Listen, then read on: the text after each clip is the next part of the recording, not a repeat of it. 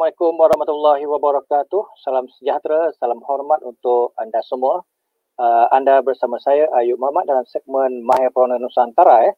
Sudah uh, mungkin sudah agak lama sedikit kita tidak ke udara uh, melalui segmen Mahir Prona ini mungkin uh, kerana disebabkan masalah COVID dan sebagainya. Alhamdulillah pada sore ini apa khabar anda semua? Uh, saya doakan uh, anda semua berada dalam keadaan baik-baik dan sentiasa mematuhi SOP ataupun uh, aturan-aturan menangani ataupun mencegah jangkitan COVID-19 yang semakin uh, banyak berada di sekitar kita.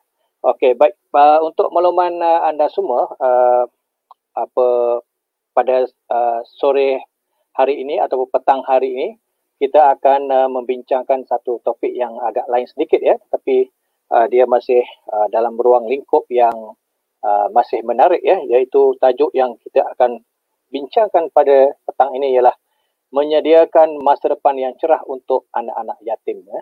Jadi untuk makluman semua, sebelum itu uh, anda boleh teruskan share, uh, like uh, dan komen di ruangan komen. Dan sekiranya anda mempunyai uh, uh, mempunyai pandangan ataupun soalan, anda boleh mengemukakan uh, di ruangan komen dan saya akan uh, bacakan untuk dijawab oleh tetamu saya pada malam ini.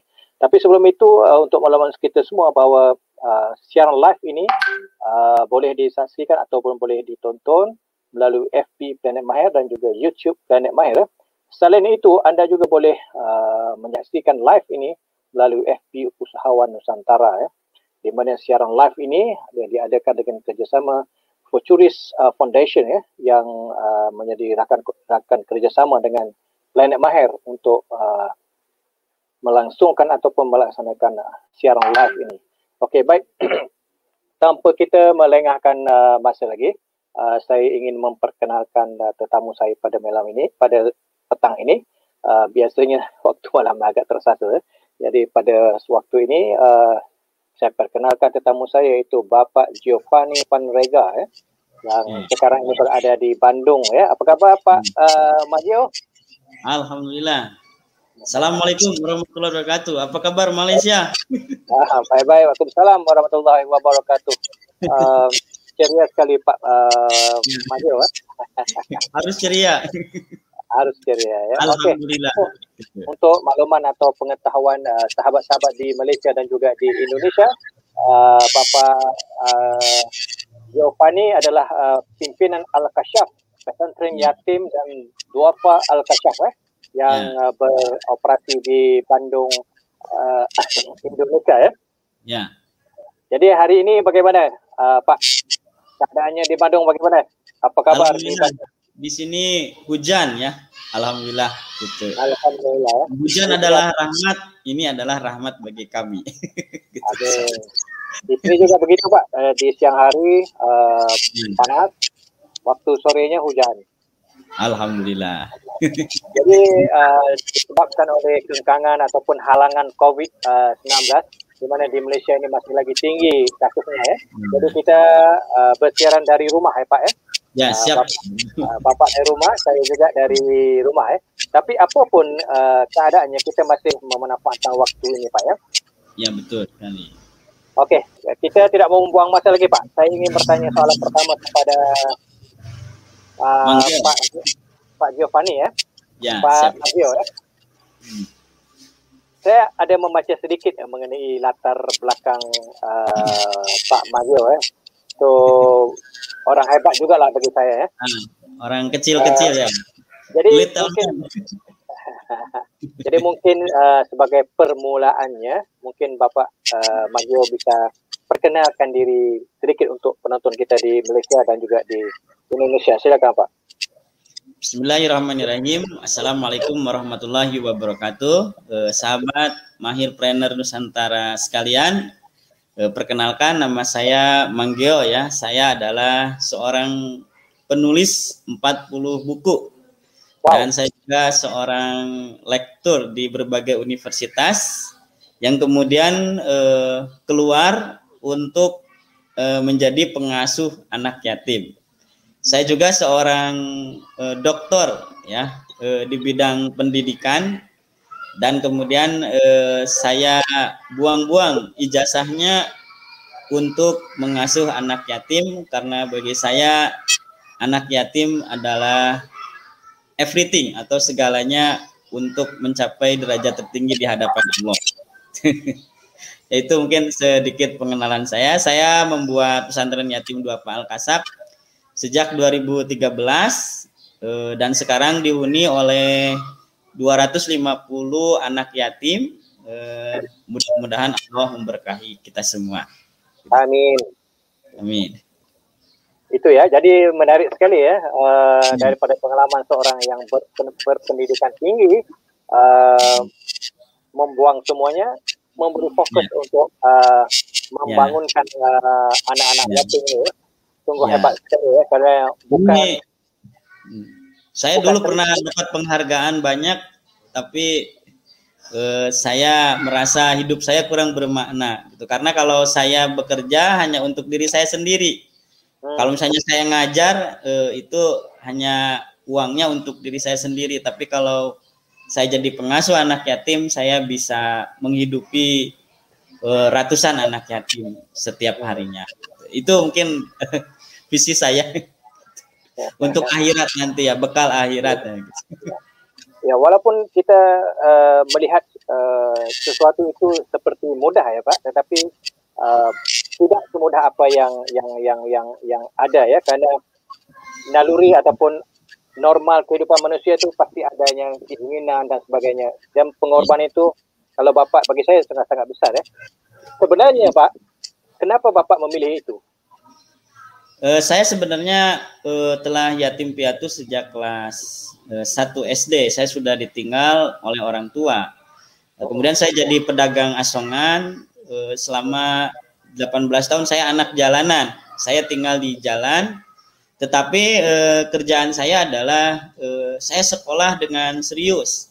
Dan akhirnya saya dapat beasiswa S1, S2, S3 dan kemudian setelah S3 saya jadi dosen di berbagai universitas, tetapi setelah itu saya merasa eh, kok saya meninggalkan eh, apa yang orang yang latar belakang saya sendiri dulu pernah yatim eh, maka saya meyakini bahwa saya harus berbuat baik untuk anak yatim dan saya tinggalkan semua itu khusus untuk melayani anak yatim.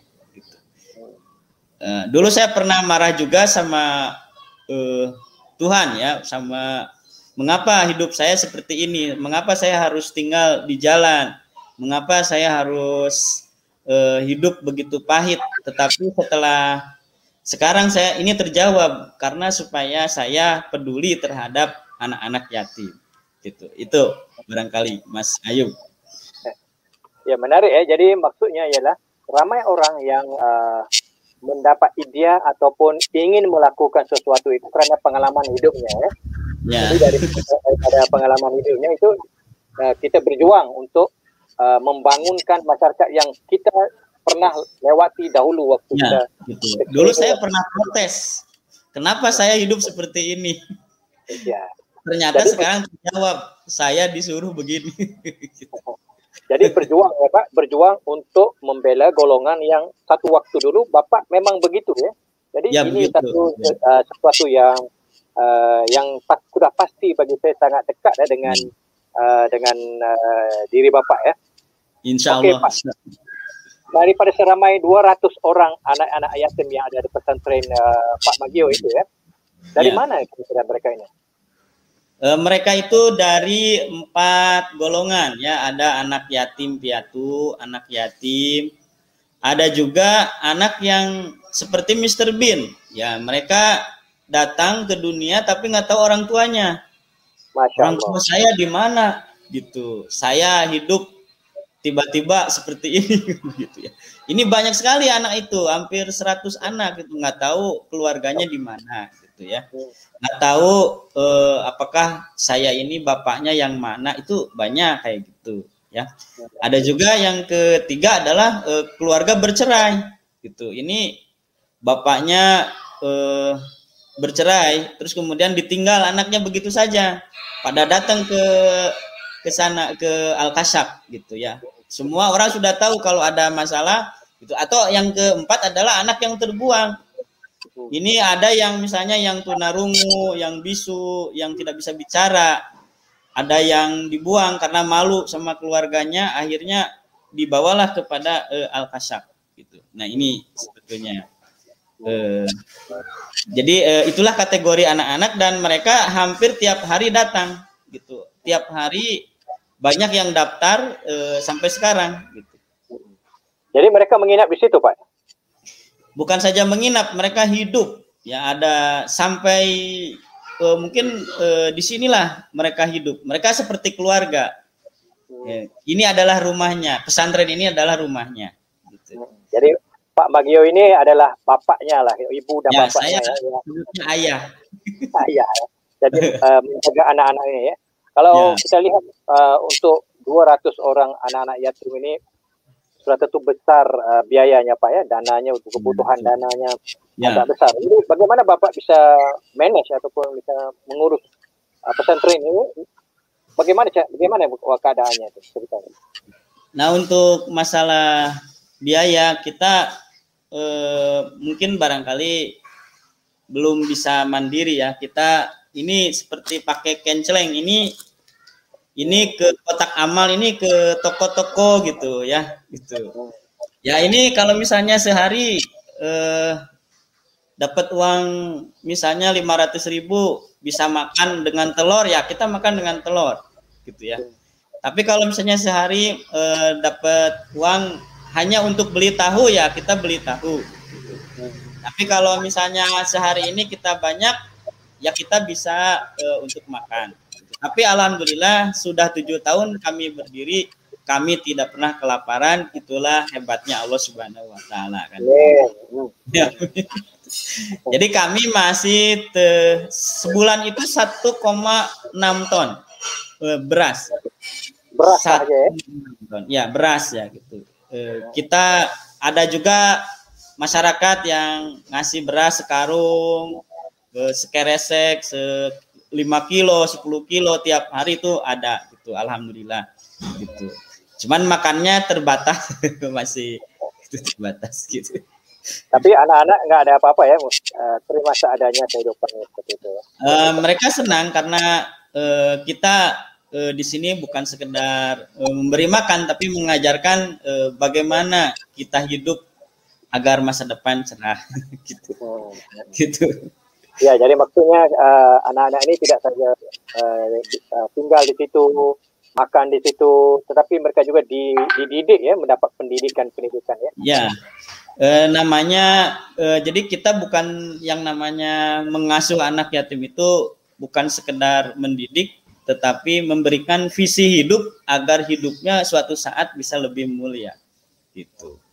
E, memberikan bagaimana paradigma hidup agar paradigmanya bisa hebat e, sehingga dia bisa bermanfaat di suatu saat nanti kira-kira usianya berapa pak itu anak-anaknya itu antara anak anak-anak ini dari dua tahun ya dari usia dua tahun sampai eh, 18 tahun ada di sini. Gitu. Mereka yang ada juga yang ditinggal di bandara eh, nggak ada yang ngaku, akhirnya dibawa ke tempat saya ada. Gitu. Banyak eh, yang tinggal di kandang kambing, saya ambil. Gitu. Yang tinggal di, ya mereka tidak beruntung, tapi saya yakinkan bahwa eh, ayahmu ini sama seperti kamu, seperti kalian, eh, dan kita akan hidup lebih baik gitu insya Allah jadi berapa berapa ramai karyawannya Pak yang menguruskan uh, ini Pak nah ini untuk karyawannya ada sekitar eh, 20 20 20 karyawan. Eh, bukan karyawan tetapi eh, mereka lebih kepada relawan. Ya gitu. relawan ya. Relawan. karena eh, banyak sekali juga eh, mahasiswa eh, ustadz-ustadz gitu. Dokter juga ada yang ingin gabung terus eh, bagaimana mengasuh secara langsung anak yatim tanpa ada bayaran gitu seikhlasnya gitu. Gitu. Jadi Pak ini uh, sudah tentu uh, anak-anak ini uh, mereka akan dewasa gitu kan? Ya. Suatu saat mereka akan dewasa mereka akan berumah tangga ada jodohnya dan sebagainya ya. Jadi untuk uh, uh, apa uh, persiapan persiapan untuk hari-hari mereka yang terus terusnya maksudnya untuk melahirkan anak-anak yatim yang seperti apa gitu kan selepas mereka dewasa. Mungkin mereka akan keluar daripada pesantren itu membina hidup sendiri. Oh ya. Jadi di al kasab itu eh, yang pertama ditanamkan eh, tiga eh, pengetahuan ya. Yang pertama adalah Al-Quran Sunnah yang kedua ditanamkan eh, sains dan life skill ya. Dan yang ketiga ditanamkan di Al-Kasab itu adalah entrepreneurship ya. Ini seperti ini mahirpreneur Nusantara ya luar biasa gitu ya. Nah, ini untuk masalah tentang uh, Al-Qur'an gitu. Ini di sini ada dilihat boleh next ke bawah. Nah, terus ke bawah. Next. Next lagi. Next. Nah, ada Al-Quran, ada Sunnah, ada Sains dan Life Skill dan Entrepreneurship. Jadi mereka selain belajar Al-Quran dan Sunnah sebagai basic hidup, mereka juga belajar sains, eh, ilmu-ilmu sains kayak eh, kimia, bikin produk sabun, menjahit, bikin eh, bagaimana membuat apa sampo membuat pokoknya mereka produk eh, produknya eh, sangat luar biasa. Mereka juga belajar tentang entrepreneurship bagaimana hidup dengan berdagang hidup dengan baik dengan berdagang. Boleh dilihat juga pak ke bawah next. Halo next nah ini life skill in al kasab yang pertama adalah menulis nah ini eh, ini mereka satu bulan ini mereka bisa menulis sampai seperti ini. Ini namanya ini karya dari santri Al Kasab, namanya Duro. Nah, ya ini diujinya oleh ini anak-anak kecil, anak-anak 10 sampai 15 tahun tapi sudah diuji tafsirnya oleh para dokter ya, oleh para mufasir gitu ya. Ini eh, mereka juga untuk menulis eh, ini ada 900 judul buku karya santri ya. Ini karya-karya santri ada 900 judul. Sejak uh, kapan ya? Gimana? Sejak kapan itu hasilnya bukunya? Penghasilan buku itu? Nah, itu sejak tahun 2013 eh, mereka programnya satu bulan satu buku, one month one book gitu. Jadi eh, itu adalah program kami sehingga mereka bisa menulis sambil terapi dirinya. Kalau misalnya eh, apa yang ingin dicapai dalam kehidupan, eh, bagaimana eh, perasaan kamu hari ini dan sebagainya ini semua diungkapin dalam sebuah buku. Mereka bikin buku lengkap dengan desainnya. Mereka bikin buku lengkap dengan editingnya semuanya oleh mereka sendiri. Sehingga kalau misalnya Pak Ayub main ke Bandung, nanti dilihat bahwa banyak sekali karya-karya buku dari anak-anak santri dua Pak Al-Kasab. Ini kalau yang kecil-kecil, ini yang dua tahun, tiga tahun, ini bikin bukunya namanya buku pop up. Ini kayak begini. ini misalnya judulnya eh, cita-citaku di masa yang akan datang. Nah, ini inginnya jadi polisi. Nah, gitu ya seperti ini. ini yang e, balita ya, balita bikinnya bukunya pop up kayak gini. Ini banyak sekali kalau misalnya Bapak datang ke Alkasab akan melihat oh ternyata anak-anak luar biasa dalam menulis.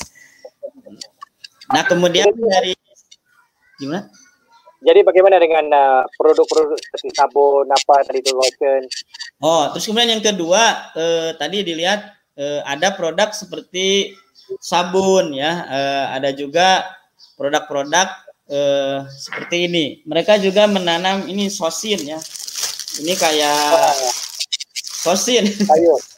uh, sayur-sayuran itu itu sampai uh, 20 sayuran. Kita menggunakan model aquaponik ya. Ada sayuran di atasnya, di bawahnya ikan. Nanti kalau misalnya Bapak main ke sini gitu. Jadi kita sambil mengembangkan uh, usaha itu mereka bisa makan sayur tiap hari juga gitu. Alhamdulillah gitu ya. Karena kita kemarin sempat krisis uh, krisis nutrisi anak-anak itu uh, setahun kemarin. Maka saya melihat oh berarti harus ada sayur di Alkasab. Ya, bibitnya kan murah kita bikin terus eh, dua minggu sekali panen gitu. Sekali panen habis untuk makan. Gitu. eh, ada juga bikin sampo karena kita tidak boleh beli produk eh, di luar gitu. Kita eh, harus bikin gitu ya. Sabun sampo eh, pasta gigi odol gitu ya. Terus kemudian eh, untuk kulit bedak semua itu harus bikin gitu karena kita pelajaran eh, sainsnya adalah membuat industri uh, kosmetik atau industri sabun gitu ya. Jadi mereka jangan beli di luar karena kalau beli di luar nanti mahal. Kami nggak ada uang gitu. Ini seperti ini. Ini sampai ke Jepang ya itu uh, hand sanitizer kami itu sampai ke Jepang kami ekspor ya kan begitu ya. Gitu. Nah kemudian ada juga uh, menjahit. Jadi kami e, mengajarkan bahwa bikin baju itu harus sendiri, nggak boleh beli ke orang lain. Gitu. Hmm. Jadi kalau misalnya mau lebaran, bikinlah baju sendiri karena tidak ada lagi yang memberi. Gitu. Biarlah kita bikin sendiri. Saya siapin kainnya, mereka yang bikin. Gitu. Alhamdulillah. Gitu ya. Nah, kemudian eh, mereka juga tiap hari berdagang, tiap hari berdagang asongan anak-anak kecil ini ke perumahan-perumahan, ke rumah-rumah penduduk gitu. Supaya mereka mentalnya bagus. Karena kita adalah anak elang bukan anak ayam. Kita adalah anak-anak pilihan gitu. Karena kalau e, mereka seti, akhirnya mereka bisa jajan dengan e, uang itu dan alhamdulillah e, mereka bisa menabung e, membeli apa yang mereka inginkan. Dan kemudian mereka juga belajar tentang social fundraising. Setiap hari Jumat kami memberikan eh, makanan kepada seribu jamaah gitu. Seribu orang yang sholat Jumat kita bagi-bagi nasi gitu ya. Alhamdulillah itu dari anak-anak. Biasanya anak yatim yang diberi ini kita yang memberi. Ini Alhamdulillah. Karena saya juga ingin mengembangkan bahwa anak-anak ini jangan jadi peminta suatu saat nanti mereka harus jadi pemberi. Itu mentalnya supaya bagus. Gitu. Ya next. Nah, ini anak-anak juga belajar tentang eh, tahfiz. Gitu. Mereka eh, harus hafal surat pilihan. Kayak Yasin, eh, kemudian juz 30, juz 1 sampai juz 5 mereka hafal. Terus kemudian ada juga mereka setiap Jumat mereka ceramah di TV lokal gitu dengan Aagim ya. Aagim ya, ini namanya MPTV. Ya, mereka ceramah eh, langsung live karena bagus-bagus ceramahnya dan kemudian mereka juga uh, punya nasid. Jadi setiap bulan satu nasid. Mereka ada di YouTube. Jadi boleh Wah. dilihat uh, karyanya di YouTube. Nah itu uh, dari Al Kasab. Nah. Jadi apa namanya YouTube itu Pak? YouTube-nya ada Manggeo, ada ruang nasid juga ada. Gitu. Jadi mereka itu hasil daripada mereka. Nah, bagi kami tidak ada anak-anak yang bodoh melainkan kurang kreatif guru dalam mengajar gitu. Alhamdulillah, satu anak sekarang sudah menghasilkan 20 buku. Ada yang menghasilkan 30 buku. Alhamdulillah. Itu. Mereka mereka asalnya nggak dipandang sama masyarakat karena mereka banyaknya anak-anak yang tinggal kelas. Ya. Tapi alhamdulillah sekarang e, mereka menjadi anak-anak yang terbaik ya di sekolahnya. gitu alhamdulillah. Dan ini anak e, Al-Kasab ini selama bulan Ramadan telah memberikan 25.000 nasi bungkus ya bagi orang yang buka saum dan sahur gitu ya. Dan kemudian sembako buat masyarakat. Ini akhirnya Al-Kasab ini eh, bukan saja eh, menerima tapi kami juga memberi gitu mengajarkan kepada anak-anak bahwa hidup ini bahkan harus banyak memberi kepada orang lain.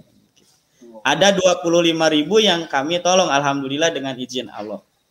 Dan di Alkasab sekarang ada program doktor gitu ya. Jadi anak-anak santri sekarang sudah masuk semester 4 eh, masih S1 ya, eh, sarjana semester masih semester 4 insya Allah nanti ke berjenjang terus sampai dokter. Kami cita-cita Manggio adalah semua santri Al-Kasab harus jadi dokter. Gitu. Walaupun kita nggak punya, walaupun kita bukan orang berduit, tapi kita harus jadi dokter. Itu dari saya. Jadi penuh dengan uh, perjuangan ya untuk membangunkan pesantren ini ya, dan untuk uh, ber, ber, ber, berusaha untuk mendapatkan biaya, dana dan sebagainya. Ya, gitu. Ini ada agak ada gangguan sedikit ya. Iya. Mungkin ada ada uh, telepon di, di dekat dengan Bapak. Oh. Ada telepon? Tidak ada. Tidak ada. Tidak ada ya. Oke, baik. Kita lanjut dulu ya. Jadi uh, selama setengah jam ini ya saya uh, kagum ya dengan usaha Bapak uh, Manggio ya.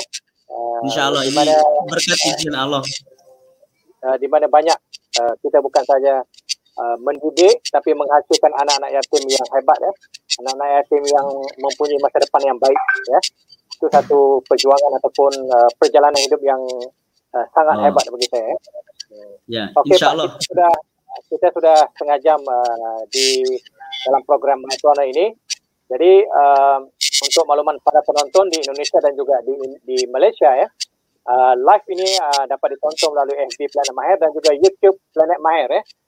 Selain itu, live ini dapat juga ditonton melalui uh, Facebook Usahawan Nusantara ya. Jadi sama-sama kita saksikan dan kita tonton siaran ini sehingga habis ataupun tamat ya. Kerana ada kisah-kisah yang menarik ya. Kerana setengah jam yang lalu seperti agak sangat singkat untuk kita mendengar kisah-kisah ini. Kerana menarik sekali ya. Jadi sebelum itu Pak kita lihat dulu sebentar Nanti kita ketemu lagi selepas ini ya Pak. Siap.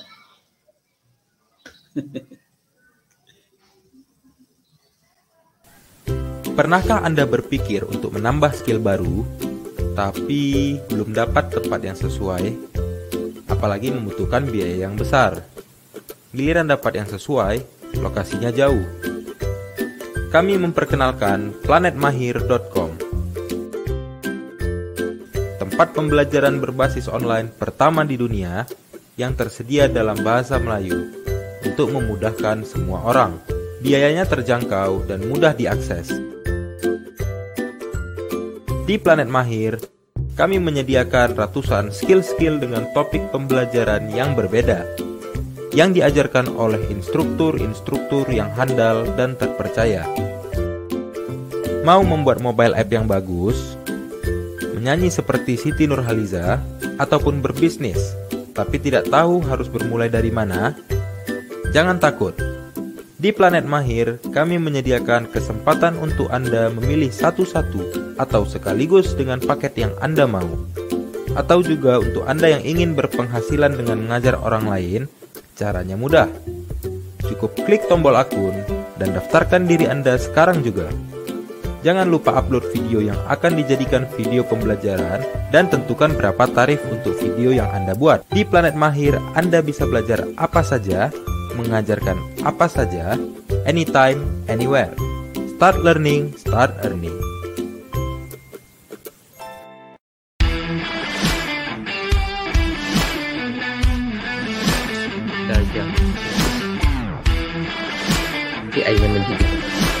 Jadi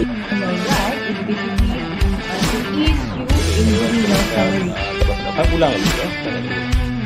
Okey, soalan nombor dua yang popular. Negatif. Tiga kan negatif tiga kuasa dua. So, kita dapat apa? Negatif. Negatif tiga kuasa dua. Jadi akan jadi? Kita jadi Okey, jadi sama-sama kita tumpukan perhatian kepada teori kinetik ciri. Okey? Dan tak percaya di kita pun ada ajaran yang seperti ini. Nabi Muhammad. Kami kena ingat dia diberi gelaran penyelamat umat Islam. Ingat yang itu. Bandingan uh, berkaitan uh, perumpamaan. Tiang panjang Maharaja Lela. dia. Dia dia ni ni lah. Dia punya ni kat tengah.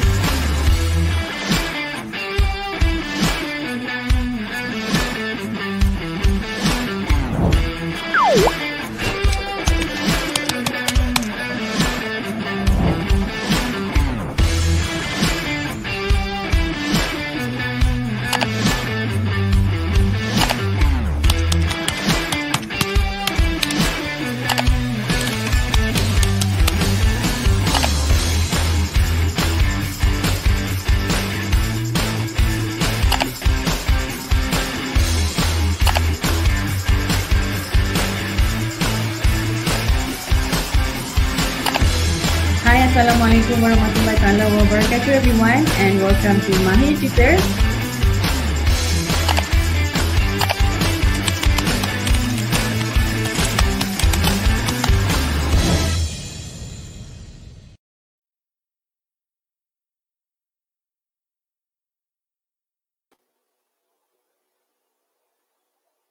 Assalamualaikum warahmatullahi wabarakatuh. Kita ketemu lagi. Anda bersama saya Ayub Muhammad dalam segmen Mahir Prona Nusantara ya. Uh, pada petang ini uh, kita bersama tetamu kita daripada Bandung Indonesia ya iaitu Bapa uh, Giovanni Rega ya iaitu pimpinan pesantren yatim dan duafa Al-Kashaf. Di mana kita setengah jam yang lalu ya kita mendengar uh, banyak uh, sukses story-nya ya dalam membiayai membangun uh, pesantren anak-anak yatim ini ya di mana kisah hidupnya di zaman kecil itu telah menjadi satu uh, panduan ataupun satu idea untuk membangunkan sebuah rumah anak-anak yatim. Dan akhirnya ketika Pak uh, Magio uh, sudah berjaya okey Pak. Kalau kita lihat tadi uh, adanya produk adanya apa uh, kedokteran dan sebagainya ya Pak ya. Masih. jadi ya jadi uh, apa sih yang menjadi idaman atau impian uh, Pak uh, Magio untuk ke depannya mengenai pesantren ini? Apa yang Bapak ingin lihat sebenarnya? Ya, yang ingin dilihat dari eh, anak-anak yatim Al-Kasab, anak-anak duafa Al-Kasab ini adalah mereka bermanfaat ya. Mereka bermanfaat untuk dirinya, untuk keluarganya, untuk masyarakatnya, untuk negaranya dan untuk umat Islam ini gitu. Itu yang saya harapkan. Saya selalu nanamkan kepada mereka. Kalaupun misalnya kalian ditakdirkan oleh Allah jadi supir, jadilah supir yang benar-benar jujur. Ya. Kalau kalian nanti ditakdirkan oleh Allah Subhanahu wa taala jadi konglomerat, jadilah konglomerat yang benar-benar bisa eh, sosial ke masyarakatnya yang tinggi. Kalau misalnya jadi seorang pimpinan, maka jadilah seorang pimpinan yang benar-benar pimpinan yang mengayomi masyarakat. Begitu juga ya, yang lainnya. Insya Allah kami yakin anak-anak kami dengan izin Allah bisa bermanfaat lahir batin bagi umat Islam. Amin. Alamin. Gitu. Amin. Jadi uh, di pesantren itu Pak, sudah ada nggak Pak anak-anak yang sudah keluar ataupun yang sudah uh, berdikari, uh, maksudnya sudah mendapat kerjaan atau apa gitu kan? mereka masih baru kita baru 2013 eh, mereka sekarang baru semester 4 kuliah di semester 4 belum belum ada yang bekerja belum ada yang keluar. Jadi di pesantren uh, Al Kasaf ini ya. ada nggak uh, yang mendapat perhatian pihak-pihak yang uh, ingin menjadikan Al Kasaf ini sebagai model mereka untuk mereka membangunkan rumah anak-anak yatim lain misalnya kalau dari karena pemerintah kita masih sibuk dengan urusan sendiri, jadi kita eh, eh, kita membangun sendiri, eh, belum ada yang eh, mensponsori sendiri. Gitu. Kita masih masih mandiri, masih dengan tangan sendiri, belum dengan orang lain gitu. gitu. Karena kita juga e, mencoba untuk tidak tergantung juga sama pemerintah. Ya, mungkin sedang sibuk gitu ya. Saya akan berdikari sendiri aja dengan anak-anak yatim. Karena anak yatim ini bu, sebenarnya bukan tugas e, saya, bukan tugas uh, Indonesia, tapi ini adalah tugas umat Islam seluruhnya yang beriman kepada Allah dan Rasulnya. Nah, saya sebagai seorang Muslim, saya ingin mengamalkan itu, itu dan itu menjadi bekal saya di akhirat nanti. Mudah-mudahan dekat dengan Rasul bertetangga dengan Rasul. Amin. Alamin. Amin. Amin. Jadi Pak kalau kita kita kita kita kita lihat apa sih uh, bedanya pesantren uh, kasaf ini dengan pesantren-pesantren lain? Misalkan kalau maksudnya di, kalau boleh dibandingkan. Oh, kalau dengan pesantren lain uh, kita bedanya adalah kalau yang lain itu belajar untuk belajar gitu. Tapi kalau kita belajar itu dengan hidupnya gitu. Belajar itu dengan cara mencari uangnya. Belajar itu dengan cara bagaimana membentuk dirinya gitu. Karena kan kalau kita gratis sampai hari kiamat, pesantren Al-Kasab ini tidak berbayar sampai hari kiamat, insya Allah gitu. Siapa pun yang mau belajar agama itu tidak boleh kita eh, haramkan, saya haramkan kepada semuanya untuk diminta uang sepeser pun.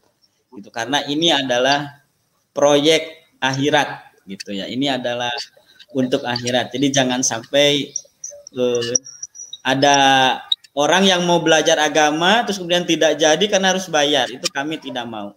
Gitu. Kami gratiskan sampai uh, dia besar pun di sini nggak apa-apa. Ini rumahnya. Ini adalah rumah mereka.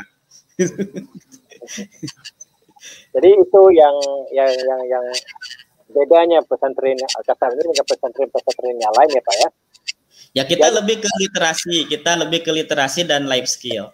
Itu hmm. mungkin ada juga eh, yang mungkin eh, khusus eh, misalnya tahfiz, eh, yasin aja eh, apa juz 1, juz 2.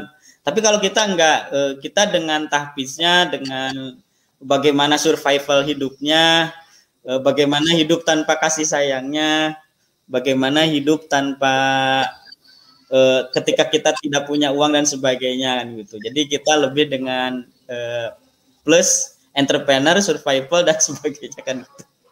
Tapi insya Allah cita-citanya tercapai gitu. Jadi uh, hebat sekali ya, menarik sekali ya kisah ini ya, dia di mana sangat berdikari untuk uh, mencari biaya dan sebagainya. Di mana saya melihat tadi produk-produk ataupun hasil pertanian yang dihasilkan ini dapat menghasilkan dana-dana yang bisa ya, membantu anak-anak ini ya. Amin ya. Yang penting kita bisa makan aja alhamdulillah. Jadi Pak, uh, dalam tempo beberapa tahun sejak ditubuhkan, uh, diwujudkan uh, pesantren ya. ini, pada kacamata Bapak, pandangan pendapat pandangan Bapak, apakah Bapak sudah merasa sudah puas ketika saat ini sehingga Kak? Ya sebetulnya uh, Al-Kasab ini sekarang sedang uh, membuat cabang-cabang gitu ya. Kita sedang membuat cabang-cabang di berbagai pulau di Indonesia. Karena ternyata uh, Al-Kasab ini bukan saja dibutuhkan di Bandung saja gitu ya. Al-Kasab ini bukan saja dibutuhkan di istilahnya di Indonesia saja, tetapi banyak negara-negara juga seperti kemarin di uh, Turki itu meminta bagaimana kalau al kasab di Turki karena banyak juga di sini anak-anak yatim yang membutuhkan kan begitu ya. Eh, al kasab juga mau dibuat di Jakarta di berbagai tempat karena ini sangat jarang uh, pesantren atau uh, rumah yatim yang mengajarkan seperti ini gitu. Kita basisnya literasi dan semua produk-produknya adalah produk nyata yang dibutuhkan oleh masyarakat.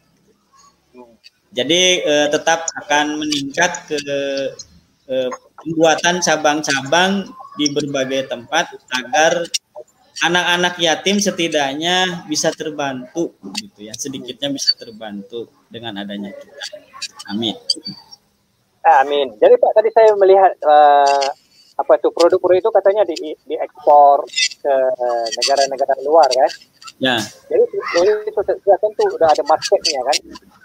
Jadi kalau kemarin dari IPMI Jepang ya, eh, kayak kan lagi COVID, eh, rumah sakit rumah sakit di IPMI Jepang, eh, Ikatan Perawat Indonesia yang berada di Jepang itu pesan kepada kami eh, agar hand sanitizer-nya dikirim. Gitu. Terus kemudian ada juga eh, mereka memesan eh, buku-buku yang berkaitan dengan misalnya tentang uh, the power of sedekah misalnya sebagainya. Jadi eh, tapi masih terbatas gitu. Cuman ini ya menurut saya anak-anak yang barangkali tidak dilirik tapi bisa nge-export itu bagus gitu eh, saya hanya membuat ini sampel yang nanti dikembangkan di kehidupan mereka gitu. Jadi tidak hari ini jadi uh, ini adalah hanya semacam uh, just example dan ini nanti yang mereka lah yang akan mengembangkan gitu sehingga mereka bisa paham. Jadi uh, produk-produk ini bisa dikembangkan Pak ya, so dia akan menjadi ya. satu uh, sumber penghasilan yang bisa membantu uh, apa pesantren ini ya Pak ya. Ya, makanya eh, mereka cita-citanya sekarang satu anak minimal punya satu perusahaan dan satu pesantren itu. Jadi keluar dari Al-Kasab, mereka sudah punya planningnya. Jadi satu anak sudah disiapkan planningnya. Gitu. Nanti Al-Kasabnya akan banyak dari santri Al-Kasab itu juga. Gitu. Secara Jadi, natural. Pak, gitu ya. Jadi Pak, kalau dilihat uh, size ataupun jumlah anak-anak yatim itu ataupun kehidupan mereka itu, sebanyak apa sih uh, peruan dana per bulan itu kalau kalau bisa disebutkan? Jadi kalau keperluan dana sebulan sebetulnya mungkin kita di angka 90 juta ya. 90 juta kita sangat hemat ya gitu. 90 juta kita bisa hidup gitu ya. Tetapi ya kalaupun kurang kita sudah biasa kurang insya Allah. Jadi eh, kami kalau lebih kita nabung, kalau kurang ya kita hidup apa adanya gitu. Oke Pak, jadi uh, untuk melahirkan uh, anak-anak yatim yang hebat ini sudah tentu uh, memerlukan invest, invest ataupun pelaburan yang besar ya Pak ya. Ya uh, betul. Ya, perlu uh, mempelbagaikan usaha untuk mendapatkan penghasilan. Hmm. Ya. Dan ya. selain itu, dan selain itu dia kita juga bergantung kepada sedekah. Ya, ya uh, ini sedekah ini cancel ini ini sangat ini ya sangat bermanfaat eh, bagi nafas anak-anak, bagi kehidupan anak-anak. Ya. Jadi secara umumnya sebagai uh, orang yang uh, uh, dalam dunia ataupun dalam dunia pesantren anak yatim ini, apa pendapat Bapak mengenai kesadaran orang ramai masyarakat mengenai tanggungjawab bersedekah, Pak? Ya. Karena ini bukan semua orang paham, Pak. Ya, mereka sebetulnya masyarakat, terutama masyarakat Indonesia atau masyarakat Asia mungkin ya, mereka kesadarannya itu bagus gitu ya. Jadi misalnya mereka kalau bulan Ramadan itu sedekah gitu atau e, sedekah setiap e, Jumat misalnya kan begitu ya. Tetapi yang harus diketahui adalah mereka hidup tuh setiap waktu gitu. jadi jadi memang mereka suka sedekah kalau suka zakat tapi eh, anak-anak yatim ini kan tidak hidup satu tahun sekali gitu. nah ini makanya eh, perlu eh, peningkatan kesadaran juga bahwa sedekah itu bukan seminggu sekali gitu. Tapi sedekah itu barangkali eh, tiap waktu juga boleh gitu. gitu. Karena sedekah ini adalah amalan yang sangat mulia ya, karena dia merupakan pelaburan di untuk akhirat juga kita ya. Ya, karena karena makan itu nggak boleh seminggu sekali. Iya. makan kan harus tiap hari, tiap sehari tiga kali misalkan gitu. Dan, Sementara uh, menganggap kalau udah Jumat ya udah selesai kayak gitu. Ya. Atau kalau misalnya udah sebulan sekali zakat udah selesai. Tetapi kan kita hidup nggak pernah selesai. Anak-anak pernah selesai gitu. Ya, maksudnya uh, masyarakat itu sudah mulai paham bahwa ya sudah paham, insyaallah. Bahwa tidak miskin untuk menjadi seorang uh, sedekah itu ya, karena dalam sedekah itu ada rezeki untuk kita ya. Itu sekali. Uh, konsep uh, sedekah itu sangat hebat dan luar biasa sekali ya, kalau bagi hmm. mereka yang yang tahu dan memahami ya, maksud ataupun pengertian nah. uh, sedekah itu ya. ya Oke Pak, Uh, senang sekali para penonton di Malaysia dan juga di Indonesia menyaksikan ataupun menonton live ini uh, yang kita siarkan uh, di mana saya berada di uh, Kuala Lumpur uh, dan Pak Lovani Pan Vega berada di Ya. Kota Bandung ya. Di mana pada sore ini kita membahaskan mengenai uh, atau topik menyediakan masa depan yang cerah untuk Ya, anak-anak yatim. Jadi ini kita telah bincangkan bagaimana tadi kisah permulaannya, sejarahnya, kehebatannya. Tapi Pak saya tertarik sekali Pak dengan uh, konsep sekarang ini anak yatim dulu menerima, sekarang memberi. Mungkin Ya. Bapak boleh ceritakan. Ya, jadi eh, kami setiap misalnya nerima 10 kilo, satu kilo itu kita siapkan untuk masyarakat. Masya Gitu. Kalau misalnya satu karung, satu kilo kami siapkan untuk memberi. Walaupun kita memberi satu bungkus, tapi itu bagi kami itu adalah kebahagiaan. Gitu. Kita harus mengajarkan itu. Gitu.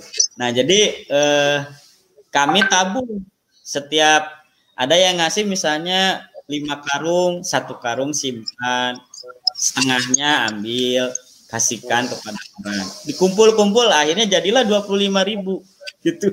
Alhamdulillah.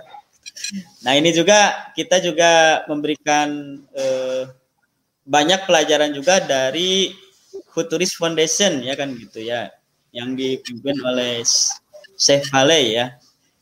Ya ini alhamdulillah memberikan masukan-masukan juga supaya anak-anak bisa hidup lebih baik juga gitu. Alhamdulillah ya. Ya. Jadi dulunya anak-anak yatim ini memberi, sekarang ini eh, menerima, sekarang ini memberi, membantu. Jadi konsep Ya. ini juga sangat penting ya, di mana eh, dari segi maksudnya itu dapat mengembangkan eh, rezekinya untuk anak-anak yatim. Ya. Dan setiap anak-anak ada yatim bencana kami hadir. Setiap ada bencana kami hadir. Hmm. Jadi kalau misalnya ada bencana di Bogor, misalnya di wilayah Jawa Barat, itu kami selalu datang duluan. Kami mencoba untuk datang duluan. Gitu. Kami tetap peduli.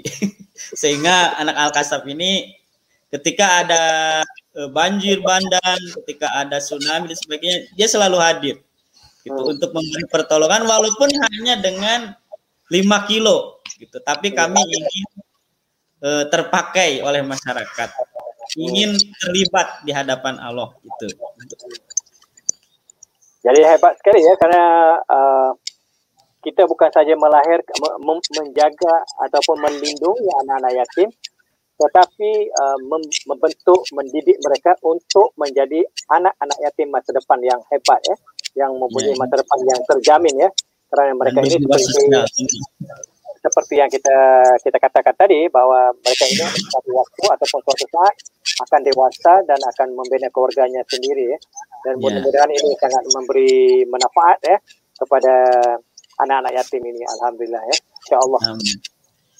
jadi untuk ke depannya pak apa yang Ya. bapak penginkan ya, untuk ke depannya Ya kalau eh, kami juga eh, ingin mengajak barangkali eh, masyarakat Malaysia untuk bekerja sama dalam membantu anak yatim bisa melalui eh, Syekh Pale ya atau eh, ini ya melalui lembaga beliau juga sangat luar biasa.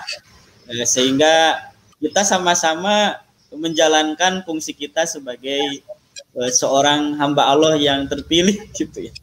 Gitu Amin. untuk eh, menyayangi anak-anak yatim di antaranya karena eh, kita ini banyak sekali hal-hal yang mungkin dosanya sangat banyak. Barangkali dengan menyayangi anak yatim insya Allah barangkali itulah yang menjadi jalan kita menuju surganya Allah ke depannya kami ingin banyak sekali silaturahim dengan Malaysia terutama eh, yang terkenal bangsa Melayu ini adalah bangsa yang berbudi dan bangsa dermawan gitu ya. Banyak sekali anak-anak yatim di Indonesia yang memerlukan bantuan ratusan dan ini merupakan tugas daripada kita sebagai seorang muslim. Terima kasih. Oke Pak, andai kata adanya um, uh, mereka di Malaysia ataupun di Indonesia atau siapa saja yang ingin menderma atau sedekah dengan kepada pesantren, gimana caranya? Eh, bisa langsung ke pesantren yatim duafa Al-Kasab atau bisa jadi uh, ke guru kami juga ada yaitu Syekh Falai tadi ya yang uh, beliau dari apa namanya uh, beliau dari lembaga Futuris Foundation juga sangat peduli barangkali bisa lewat beliau juga atau bisa langsung juga ke Al Kasab karena uh, insya Allah beliau jujur dan saya percaya beliau uh, kami 24 jam terbuka gitu ya. Jadi kalau misalnya Bapak ke Bandung siapa pun warga Malaysia yang ke Bandung datang aja ke Al Kasab ya jangan ini rumah bersama ini adalah rumahnya uh, siapa pun ini yang kepanasan kehujanan jangan ke hotel-hotel ke Al Kasab aja kalau ke Bandung. saya rasa ingin untuk ke pesantren Bapak karena saya um, terpegun ya dengan kehebatan itu anak-anak yatim yang sangat luar biasa Pak ya. Iya betul. Oke, ya kami jadi, jangan sungkan kalau ke Indonesia gitu ya. Amin, amin ya, ya. Halo. Bisa dengar Pak? Oke. Okay. Ya. Bisa dengar saya? Bisa, bisa. Oke. Okay. Baik, kita sudah hampir satu jam Pak ya. Kita bersiaran hmm. secara langsung ini. Sudah hampir satu jam kita ke udara. Uh, kita bersama tetamu uh, saya pada malam ini melalui segmen Mahai Prana Nusantara di mana tetamu saya pada waktu sore ini yaitu Giovanni Van Rega ya, itu seorang tokoh hmm. ataupun seorang uh, uh, sukarelawan lah di ada pimpinan pesantren yatim uh, dan doa Al eh, di Kota Bandung, yeah. di mana uh, apa yang kita dengar uh, selama satu jam yang lalu mengenai hebatnya uh, bagaimana bukan saja uh, meng, apa, mengumpulkan anak-anak yatim ini bukan saja membiayai mereka, bukan saja melindungi mereka, tetapi memberi latihan-latihan dan kemahiran-kemahiran mereka kerana kita sebagai insan, sebagai hamba Allah memerlukan masa depan, bekalan masa depan. Ya. Jadi anak-anak yatim di pesantren ini dibekalkan dengan kemahiran, pertanian, skill, agar suatu waktu mereka ini akan uh, dapat uh, menjadi anak-anak yatim ataupun insan-insan yang hebat, insan-insan yang berjaya. Dan akhirnya mereka ini lagi pula akan membantu anak-anak yatim selepas daripada itu ya. Jadi terima kasih banyak kepada Pak uh, Magio ya Uh, kerana yeah. sudi saya pada uh, sore ini selama satu jam kita membahaskan topik menyediakan masa depan yang cerah untuk anak-anak yatim. Walaupun hmm. kita ini di Indonesia, tetapi pengajarannya adalah untuk kita semua dimanapun kita berada, sama ada di Indonesia ataupun juga di Malaysia ataupun di mana-mana sahaja. Kerana anak yatim ini adalah menjadi tanggungjawab kita untuk melindungi, membiayai dan memberi perlindungan kepada mereka Pak ya. Jadi terima kasih banyak daripada Planet, Planet Maher. Mudah-mudahan satu hari kita akan dapat ber, uh, bersiaran langsung lagi Pak ya. Kita ya. bercerita kisah saya lain pula. Jadi terima kasih banyak kepada Pak Glo uh, Pak Magio ya. eh. Uh, Giovanni Van Rega ya. Di mana ya. selama sejam kita telah ke udara membincangkan topik yang sungguh luar biasa ini. Terima kasih Pak. Hmm. Jadi kepada para penonton jadi kepada para penonton uh, segmen Mahaprona Nusantara, Uh, terima kasih kerana anda meluangkan waktu bersama saya dan bersama tetamu saya pada petang ini untuk kita mendengar kisah-kisah perjuangan untuk uh, membangunkan ataupun membina kehidupan generasi anak-anak yatim ini ya untuk menjadi anak-anak yatim yang hebat dan mempunyai masa depan yang cerah. Jadi terima kasih kepada anda semua. Mudah-mudahan selama sejam ini memberi manfaat kepada anda. Jadi sebelum saya mengundurkan diri, jangan lupa patuhi SOP, jaga diri, bersihkan diri, jauhi daripada uh, jaga jarak dan pastikan kita berada dalam suasana ataupun keadaan yang bebas daripada jangkitan COVID-19. Jadi terima kasih kepada semua. Jumpa lagi. Assalamualaikum warahmatullahi wabarakatuh.